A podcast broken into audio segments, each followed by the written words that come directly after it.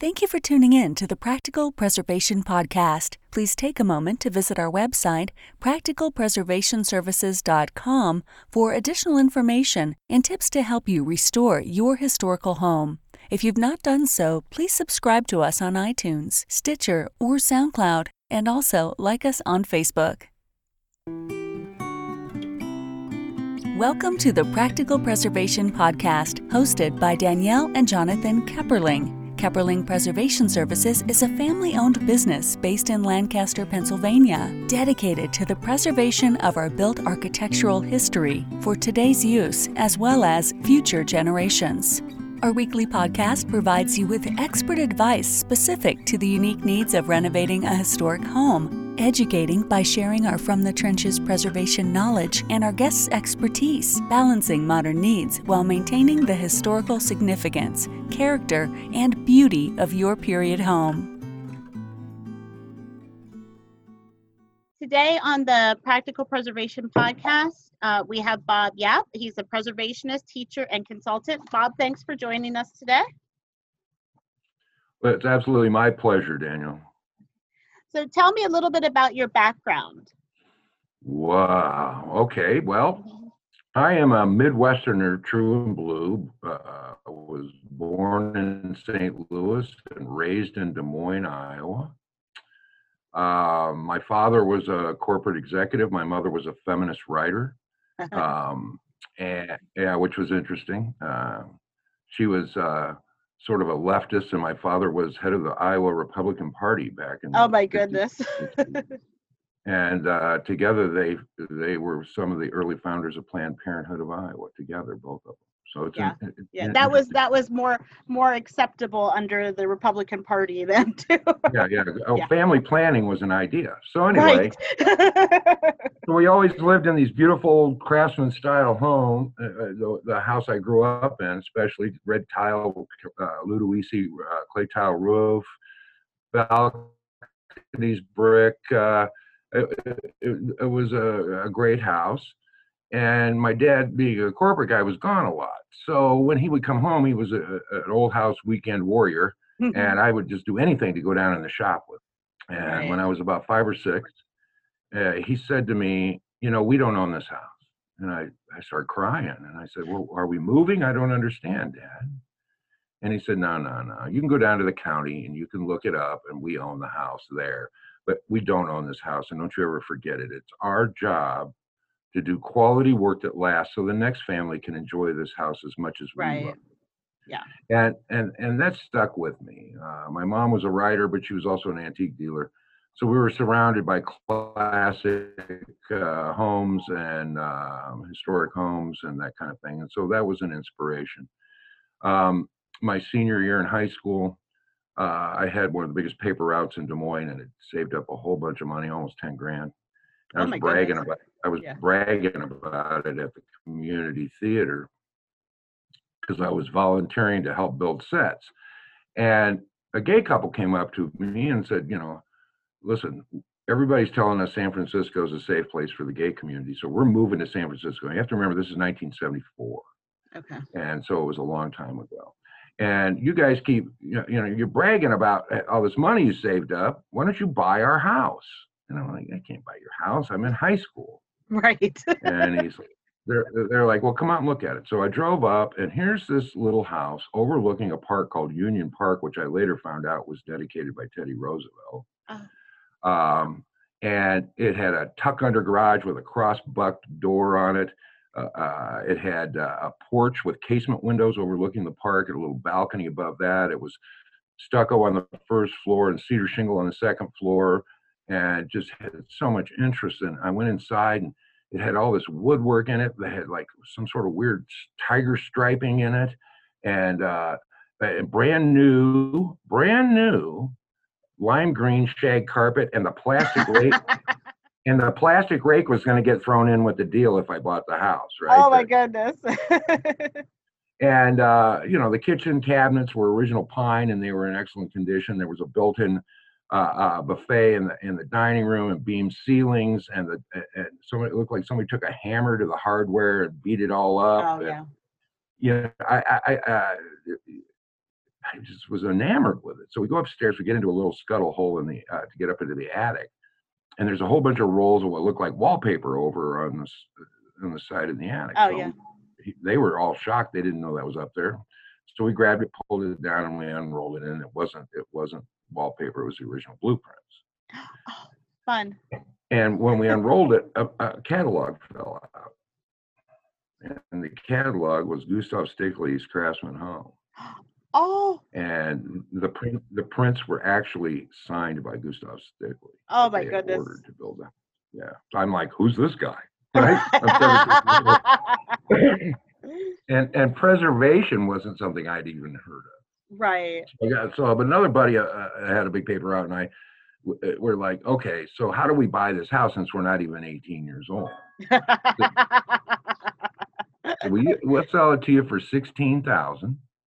You give us 2,000 cash down, and you just you just so you get it But That'll leave you eight ten thousand. You guys have to put into the house, and you can sell it before you graduate.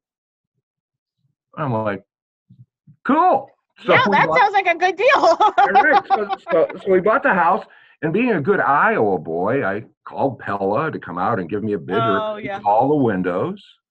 I uh, called the, the the aluminum siding company because you know back then the wider your aluminum siding was, the groovier you were.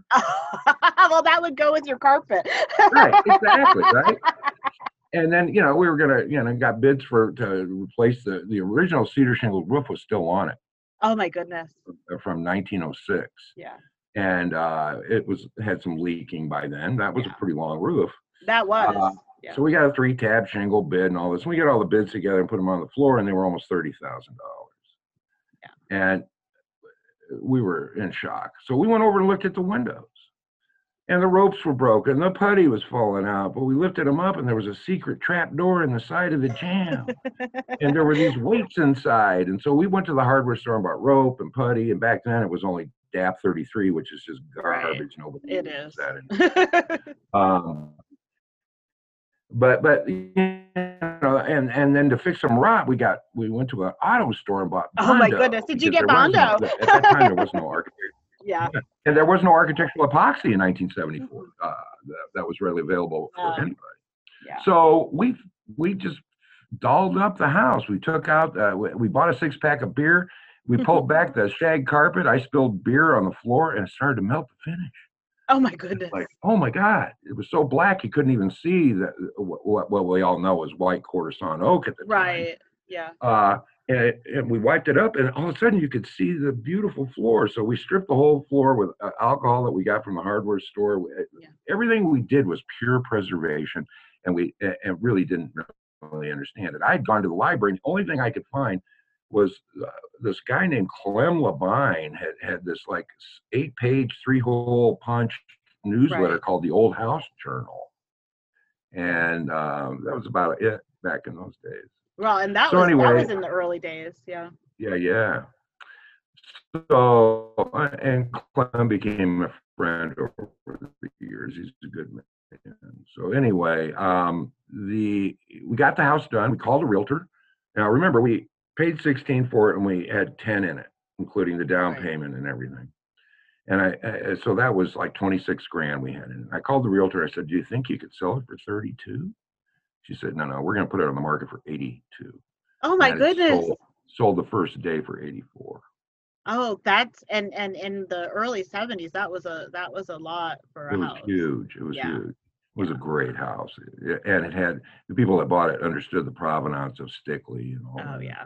So we go to the bank to close and the banker says, uh, guys, you're not old enough to sign deeds. You got to go get your parents. So we went outside and we went, oh, oh no. because we never told our parents. Oh my goodness. So I go home and I, you have to remember my dad was like six nine and he was a corporate guy, you know, big, gigantic, Yeah. huge man. Dad, you know, Mark and I bought this house over on the east side. He says, You did what? You little liar, you told your mother you were going to the library and studying and going to prom and all that stuff, and you're over on the east side of town. You know, there's always that side of town, right? Right. yeah, eh, re- rehabbing some crappy old house. I stopped him and I said, you know, we have a 26 in it and we sold it for 84. And he stopped. He put his arm around me. he was he was ready to be a believer. And he said, Why, what a fine capitalist boy you are. So that was my first house. And it, it, and I, it's part of the reason I've never been in into overall. I do special restoration projects like at George Washington's Mount Vernon home. Right. I did uh, uh, some work on a, a Japanese internment camp in Idaho for the National Park Service. I don't like to compete with the private market. Um, um, so I, being a historic property developer, a true developer, one that that doesn't have, if I'm doing tax credits, uh, I, I have no issues whatsoever because I usually do more than what the state Right. Yeah, you're not you're not fighting with Um, them to yeah. No, no, it's not flipping. I- uh, HGTV has bastardized. Oh my uh, goodness. Yeah. uh, Yeah, it's so horribly. Yeah. Um, so I then found um, an internationally known furniture maker named Robert Krebsbach and begged my way into a four-year German, traditional German furniture making apprenticeship. And I did that. And then I, you know, all the time, all the while buying historic houses and rehabbing them at night and on weekends. And um, so I did that for a while, and then I started being the architectural writer for the Des Moines Register, and you know, they, then I started doing a, a syndicated column called The House Doctor, and then I started. Uh, what was really interesting was that um, I'm assuming you're still with me, right? I am. I'm listening. Because I can't see you anymore for some. oh reason. no, you're okay. I can see you and I can hear you. Okay. So anyway, um, the syndicator for the radio show, The House Doctor, we started doing a, a syndicated radio show, and it was getting very popular. And I was on a lot of stations, and the syndicator said, you know, you really should do a video because this is radio. Take the top ten questions that people ask you, and do a video. I said, I don't know anything about video. And I did that with my wife, Pat, who uh, is uh, the, the person who keeps me from being a homeless stew bum in an alley downtown. and um,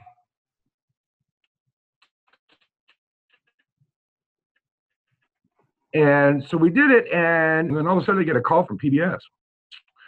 We love your pilot, and uh, we'd like you to come out DC and talk about a national show. And I'm like, what pilot? I had no idea what they were talking about. right. They this, well, was, this was not your sizzle reel. So it was unbelievable. I'm like, okay. So after I after I wet myself and changed my pants, I got on a plane and I went out to DC and ended up getting an agent and all this different stuff. And so we started the show in 1996 about your house with Bob Yapp. Uh, our primary underwriter was the National Trust for Historic Preservation. That's our very first underwriter. But even that was a little bit of a debate. There was a debate at the National Trust. Well, you know, preservation is an exclusive club, and this guy's kind of a plain spoken Midwestern guy. And so half the board was like, I don't think so. And the other Oh, half was like, yeah, we got to do this because if if we don't get a practical preservationist like Bob, Right. and start really uh, doing this. And this is Dick Moe speaking, who used to run the trust. Um, uh, you know, the average old house owner is going to take preservation away from us if we don't franchise them into the process. And This is an opportunity for us to get in on, on the Yeah. ground floor for that. Because this old house, you know, God bless them, but that- it's always been a million dollar fantasy show, and it didn't have a lot of uh, uh, uh, application to the average old homeowner. right. So our show was pure preservation. Um, it's on uh, YouTube now. I'm putting it all, all up there. I own the, the rights to the show, and um, it's uh, about your house with Bob Yapp channel. So people can go look at that. Um, and the show did really well. And uh, unbeknownst to me, PBS was doing Nielsen ratings, and I was Oh. getting two million two million plus people a week watching the show, which was I was beating this old house in the ratings, which really ticked them off.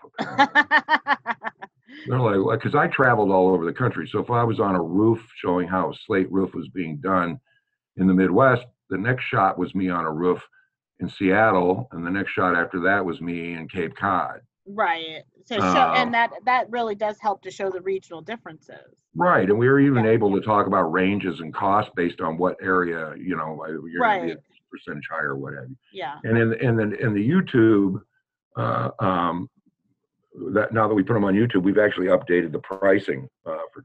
Oh, have you? So, That's great. Yeah.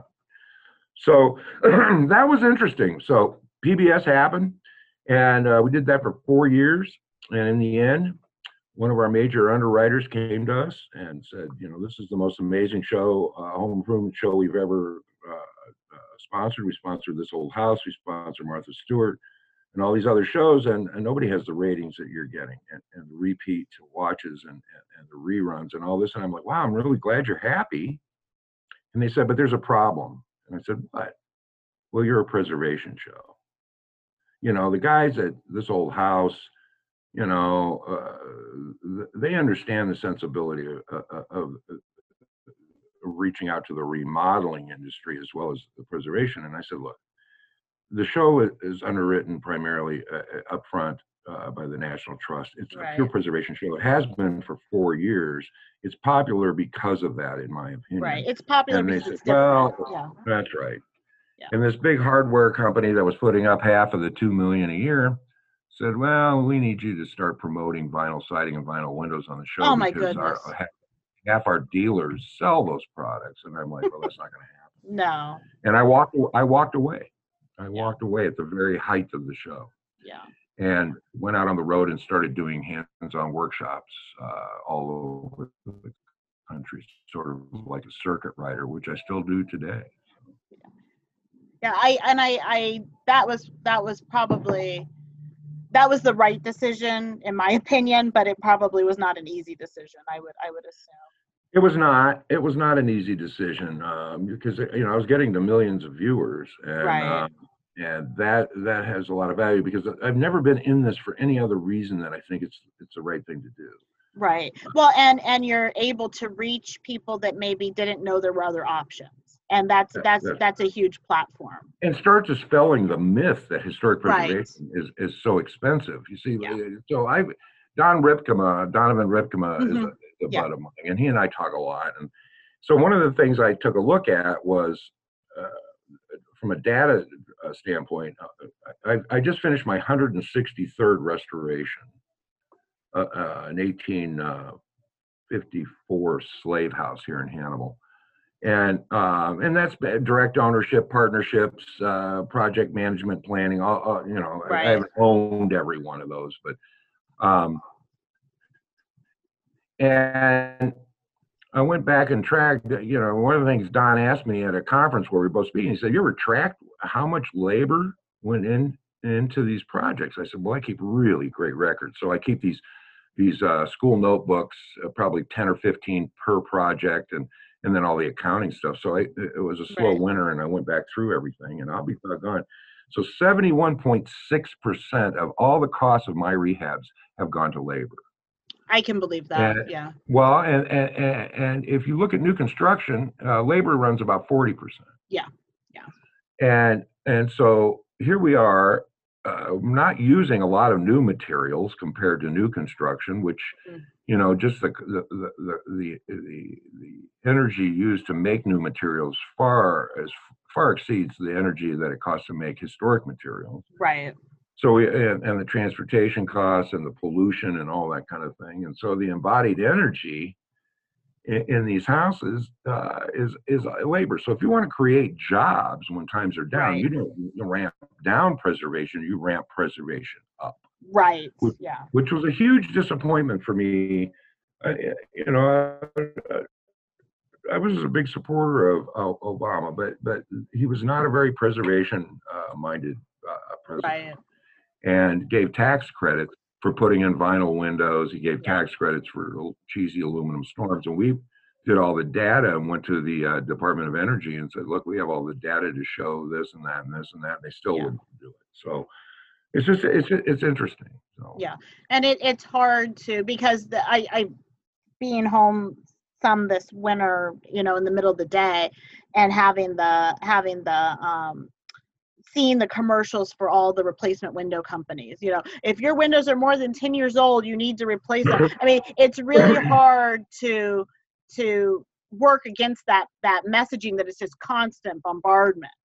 Right. It's- in, two, it's- in it's 2000 education process. Yeah. in 2019, uh, the replacement window industry uh, was about a nine billion dollar industry. So you start to extrapolate that out, and, and uh, being conservative, that's about 112 million window sashes in the dump every year. right And what's fascinating about that, and this has changed, this percentage has gotten higher and higher over the last 20 years, but it looks like about half of those, about 56 million of those windows are less than 20 years old. Oh, I can believe it. Yeah. I've seen So, some, y- yeah. So let's replace our windows with something that doesn't last as long as high quality carpeting or a three tab shingle roof. Right. Yeah. And and keep replacing them so you're in that cycle. That's right. And so the industry now, the industry, the window industry now understands this. And they have literally told the, the trade organizations, which I belong to, if they knew, if they stopped. and- If they I- check but their list, you- maybe you should join under a different name. but no, nobody's put a hit out on me yet that I'm. Uh, um, so they're encouraging window manufacturers to market to a 15 to 20 year window uh, as just normal everyday life. That's just what it is. Yeah. That's insanity.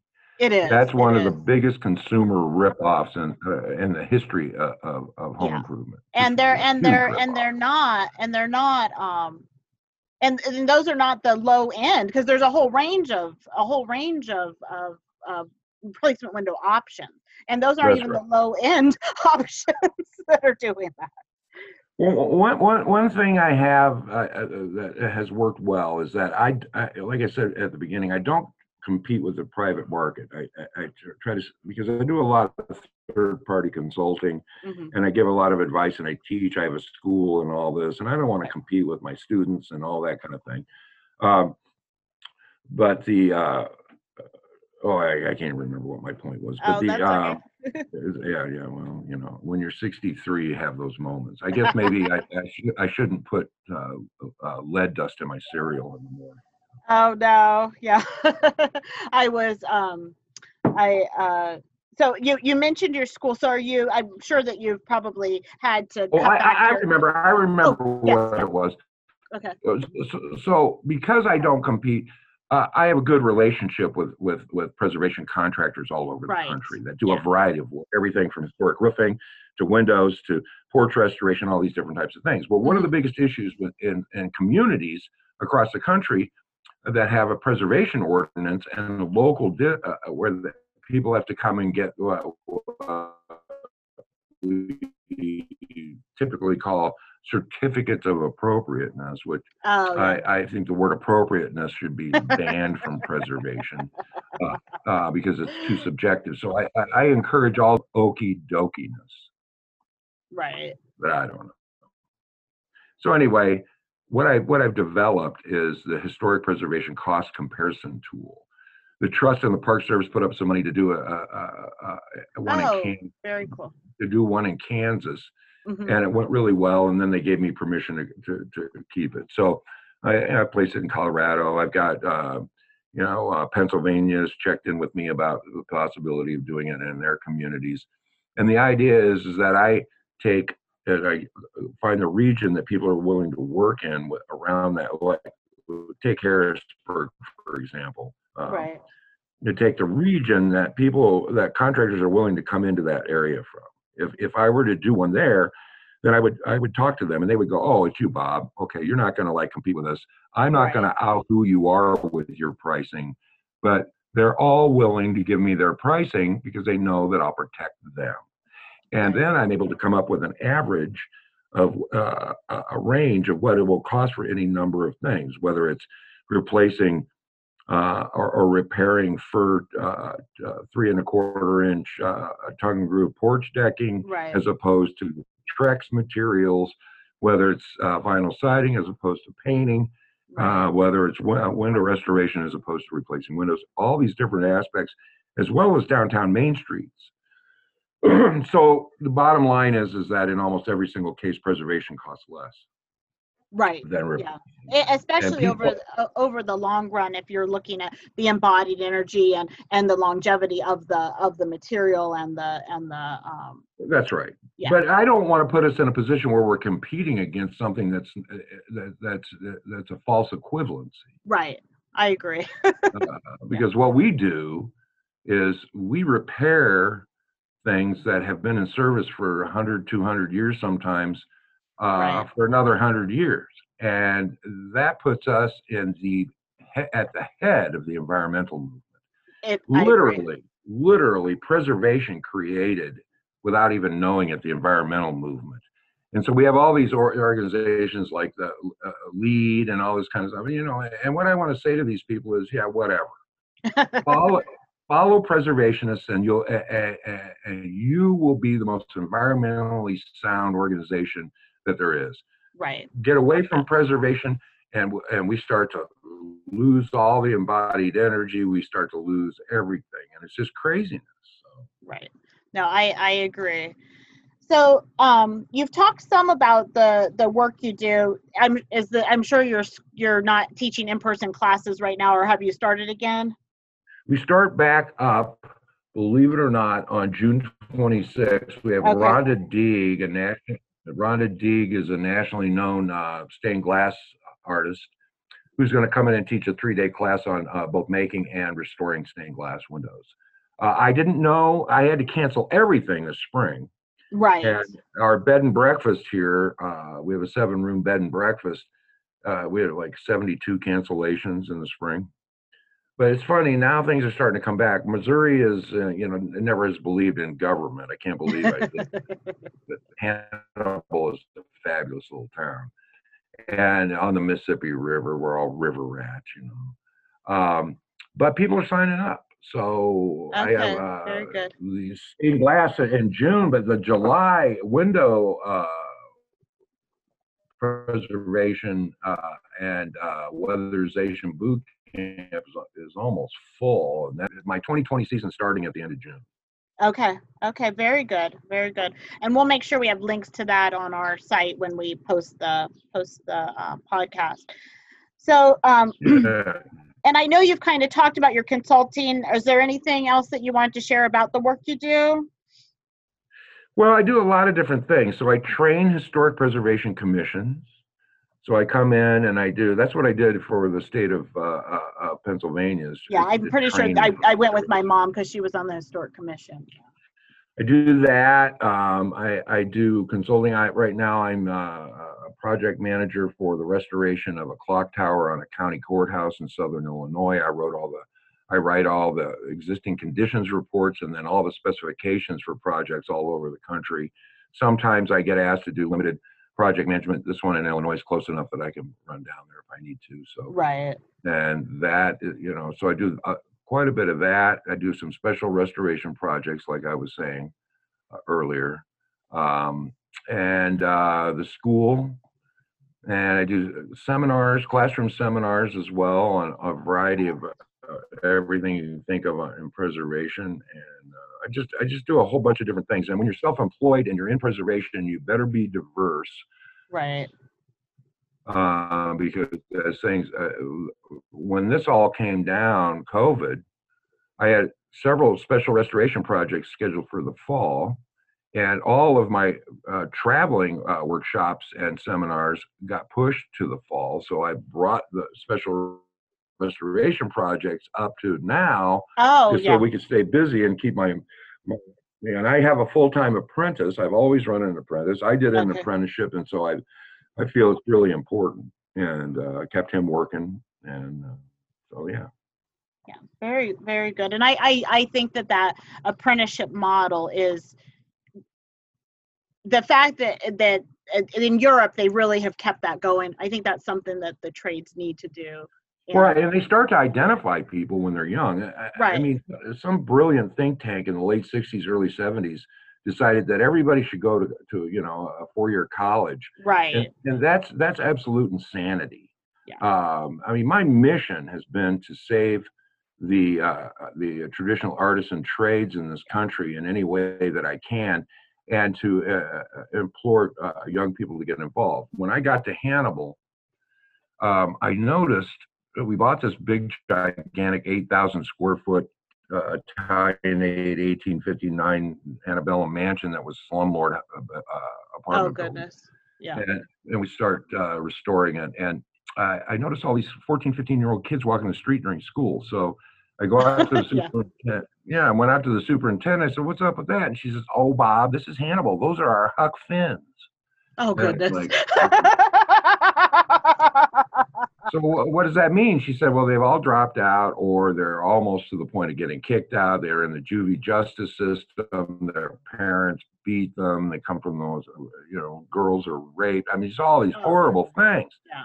and there's nothing we can do with them. And I said, well, that's some bull. I don't know if I can swear or not. Can you can say what you want.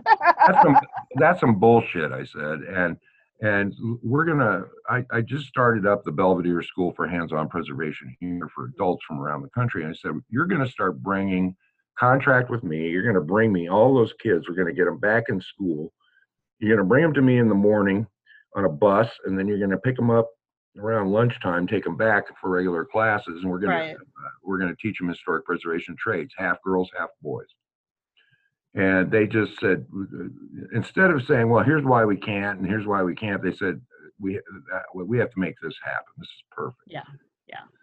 So in six years of that program, we graduated 160 kids that would have never graduated from high oh, school Oh, that's great. and taught them the trade. And some of them will go into it, some of them won't, but they'll know how to take care But they have own. a skill. They have a skill. Yeah. Yeah. So I've taken that model and I've I've uh, I set up historic preservation trades programs around the country as well. I write, I do come in, identify the stakeholders. I work with the local people. Um, I, help write the curriculum. I help figure out what equipment and facilities and restoration of all that. It's a turnkey thing that can create a historic preservation program in just about any community. Oh, that's yeah. That's really helping to to keep keep the the trades going and and and pass those skills along, which is is very important. So, um, what what do you wish that you know now that you didn't know when you got started? I wish I had understood just how much preservation represents Mm, environmental right. uh, soundness. I, it didn't take me too long to figure it out, but I, I- I think that uh, there are a lot of people in the business and a lot of people coming into the business that know it. And, and what here's what's fascinating to me. Uh, we did a. Uh, I, I was one of the founders of the Window Preservation Collaborative, which does uh, Mm, test, yeah. testing testing of windows and that kind of thing. And then we Yeah. I uh, co-wrote and co-edited with John Leeke uh, the the Window Standards book, which is being used by architects and SHPOs all over the country. And the uh, we had Oh, a window summit. We had, we had a window summit, uh, and about I don't know sixty to eighty, I can't remember exactly. People showed up, and half of Mhm. half of them were women, Yeah. and over half of the people that came were millennials Hmm. um, that was uh, I was in tears uh, uh, Yeah. because I have been working so hard all my life to try to make a dent in this and get pe- younger people involved, and they are, and they're coming in in droves. That's they- great. Yeah. Yeah, they're fantastic, and and and this is so sexist. But I got to tell you, when I train guys uh, uh, uh, and women side by side, the women are way better than my my dad always said that too. He said that, that this more detail oriented. But I don't um, know. I don't know what it is, but, it's- but I, think, yeah, I think it's also listening skill. I think it's listening Yeah. The guys that, that sign up for my classes, I say rate yourself on a one to five basis, five being the most skilled, zero being the least skilled. are they all fives? And the guys are all fours and fives. and the women, the women will come in and go, you know, I'm a one or two, maybe a Yeah. three, or and at the end of the class, you know, the guys are like, "Oh gosh, Bob, maybe I was it too." You know? I, I have I have noticed that working working in the industry for you know 20 years that that there are oftentimes men do inflate their their skills. yeah, yeah, uh, you know, Alison Hardy uh, uh, founded Oh, the uh, Window yeah. Preservation Co- uh, Yeah. uh, Alliance. Um, you know, you just have, you know, uh, Catherine Brooks Yes. um, yeah. is like one of the uh, uh, one of the great promoters of preservation and is a distributor for uh, uh, infrared heating devices from Yeah. Sweden, which we all use now.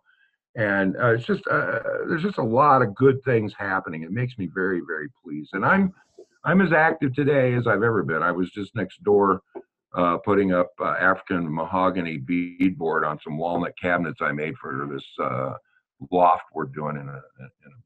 So every I- can't get away from it. so do you um i guess you kind of talked about some of the things that you're seeing in preservation. Do you see any trends or challenges that that or do you feel like um Well, I think our biggest challenge right now is, and it's been a challenge for me, it's something that I've tried to work with all my life, is to bring people of color into our movement more so, Yeah. where they feel a sense of ownership in their communities. It was interesting. I at one point in my life, I actually did political talk radio, and I was having a conversation about, um, and, and I and there aren't very many liberal talk radio shows. There aren't. I was one of them. And we're talking about central city neighborhoods and turning them around. And a neurosurgeon, African American neurosurgeon, called up the show and he said, Look, Bob, we grew up in those neighborhoods and we're not moving back. And I, and I, I- that was a moment for me. I'm like, okay, so how do we uh, do this? But I think, you know, with everything going on, Black lives do matter. And I think it's very, very important for people like me who undeservedly uh, uh, constitute one of the most privileged class of human beings in the history of the world, which is white males, which is just we ages, and we that we that that that uh, privilege by buying kidnapped people and, and abusing Oh, them yeah. and enslaving them, and it's just horrible. So we we have a lot of work to do, and it's not just talk we need to be sitting down with police departments and having conversations about Right. this, about central city neighborhoods and community policing because turning them around is really important. no, And and it- Midwest- yeah Go yeah, ahead. It- yeah yeah it is i agree with you and i that's something that we we talked about um as a when at, when my parents were my parents retired uh, a few years ago in the business and we talked about you know how a lot of the back to the apprenticeship a lot of the the trades were passed down you know to um you know eh, through families but also i i'm reading a book um, right now uh, called northern slavery or slavery in the north and um, they talked about you know, most of the most of the enslaved people in the north were very skilled tradespeople but as soon as they were as soon as the abolitionists came in and freed them then they said you can't work in those trades anymore because we don't want we don't want um, people to we don't want you to compete with the with the white people Well, uh, that's a fascinating thing. So, so uh, Hannibal was a was a Confederate town, oh yes and of course, Mark Twain wrote all about it. Um, and the uh, almost everything built bef- before and during the Civil War in this community was built by uh, artisan uh, trades uh, enslaved people. right and men uh, specifically. And uh, the population of Hannibal was like close to 30% enslaved people until the end of the Civil War, and then it went down to like 1%. right And I grew up in Des Moines, Iowa, which is north of here about Mhm. four hours. And, and Des Moines, which was an abolitionist uh, community, uh, uh, very progressive for the time. And um, I grew up around all these African American artists and tradespeople. that's interesting And it, it's fascinating. And I'm like, so I, you know, before I get out in the real world, I, I just assume that's the way it is in every community, and it's not. It's not. And um, so we're starting to do some research to see if maybe some of these Hannibalians uh, Moved, actually ended yeah. up in Des Moines. So yeah Yeah. yeah fascinating. And, and you know, more and more people are coming in. Jim Turner uh, was a former student student of mine oh yeah uh, who's a, a buddy, and and and and he's really done really well in the business and really uh, uh loves it and has uh, uh, uh, has mentored a lot of young people. So Yeah. that's good. It, that's and that's important, and it's important to have people that every and and I think just in general, we all need to recognize that we have this shared history, and once we start acknowledging all of it, then we can you know move forward together rather than you know just saying, oh, it wasn't me. We we don't need to talk about this. right, yeah. right. so, Yeah, it's it's it's it all it's all tied together in, It in is. so many ways, and and uh, the preservation movement in America is one of the most unique movements in the history of this country. Hmm. Um, you know, really started out in the late '60s, early '70s in, in, a significant way. I mean, the ladies uh, restored George Washington's Mount Vernon in, the Right. mid 1800s. That was probably the first restoration that, uh, of anything iconic that we knew of. right. Um, and it's an honor for me to work out there. Um, but the uh, so preservation uh, is a group of varying types of folks. Um, men, women, uh, people of co- uh, color are coming into Right. it more and more, which is good. Um, uh, people that are conservative, people that are liberal, people that are moderate, and we all come together because we all understand that that keeping our built environment is uh, uh, also teaching the history of who we are and where we came from. Right. Yeah. Yeah. That's yeah. That's one of the other points in in in the book that I'm reading is that a lot of the the places where slavery occurred in in the North were not they were not either they weren't they're not acknowledged they're still here but they weren't acknowledged or they weren't saved and so therefore you know there was this collective of not remembering you know it was just in the south but it wasn't it was all throughout the whole country. And and how and and as a collective memory you know it, it if you don't have those places and those places don't stay you do start to forget because you know the people who had direct experience are not are not here to tell us about Well, and, and we have embraced, you know, we, we've done as much research as is humanly possible to find out about the slaves that lived here at our place, the Belvedere, and which is actually the, the, the Alfred Lamb House on the National Register. And uh, um, and we've named rooms after the slaves, but we only Oh, have their yeah. first, we only have their first names. So you know, it's like Henry's room, right that kind of thing. But on the backs of the mantles, so the house was built in 1859, and there there's the mantles are all sort of Eastlake looking. So I Hmm. thought, okay, somebody replaced them probably Right, in, yeah. in the 80s. Not true. I took them off when we were restoring to get them reattached more properly, and, and they're signed on the back Henry, oh 18, 1859. yeah So I'm like, how can that be? So I go up in the attic and Yeah. I find a magazine from England. It's sort of mouse eaten, yeah but it has a dog-eared page. I open it up, and there's a little article with a couple of drawings of this young kid in England named Eastlake who was building some interesting things. yeah oh that's great So did Mr. Lamb get the magazine, give it to Henry? You know, I, Yeah. I it's fascinating. yeah there's a story there we, Yeah. yeah very good okay well is there um, anything else you wanted to share that we didn't have a chance to cover Well, um, I think, you know, my, my motto has always been that preservation doesn't cost, it pays. It pays in so many ways. It pays in, in, in, in, in community. Look, look at the Main Street program, one of the most Right. successful preservation-based programs in American history. The preservation movement has made some inroads.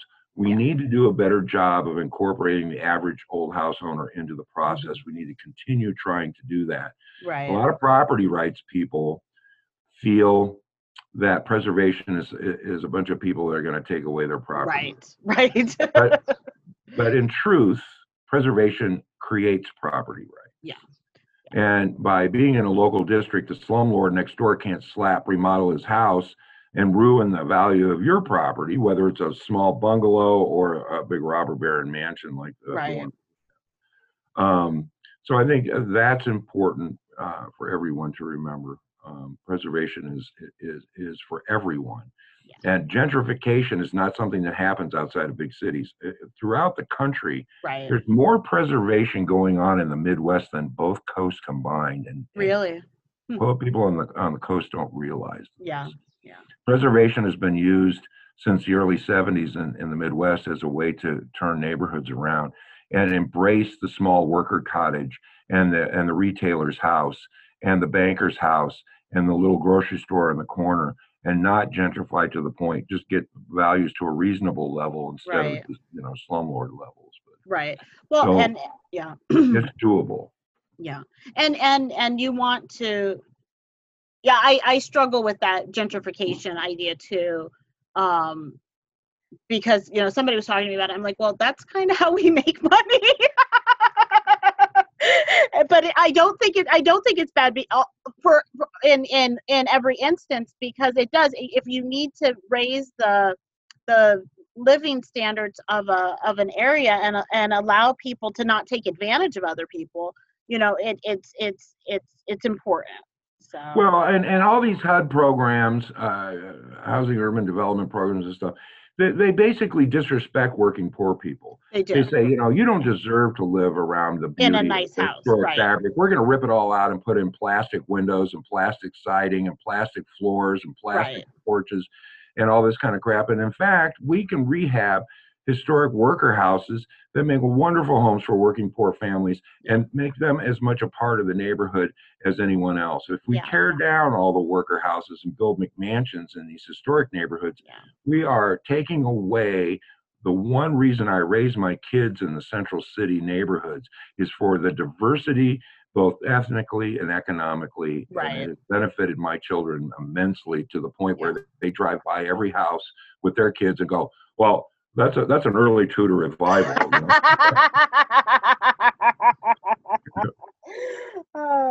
So um how can our listeners contact you Well, my uh, my email is yapperman y a p p e r m a n. I don't have a cape, but it's Okay. yapperman at msn yapperman at msn.com. My website is bobyapp.com, b o b y a p p.com, and you can see all the classes at the Belvedere Okay. School on there, and see all the different consulting things I do there.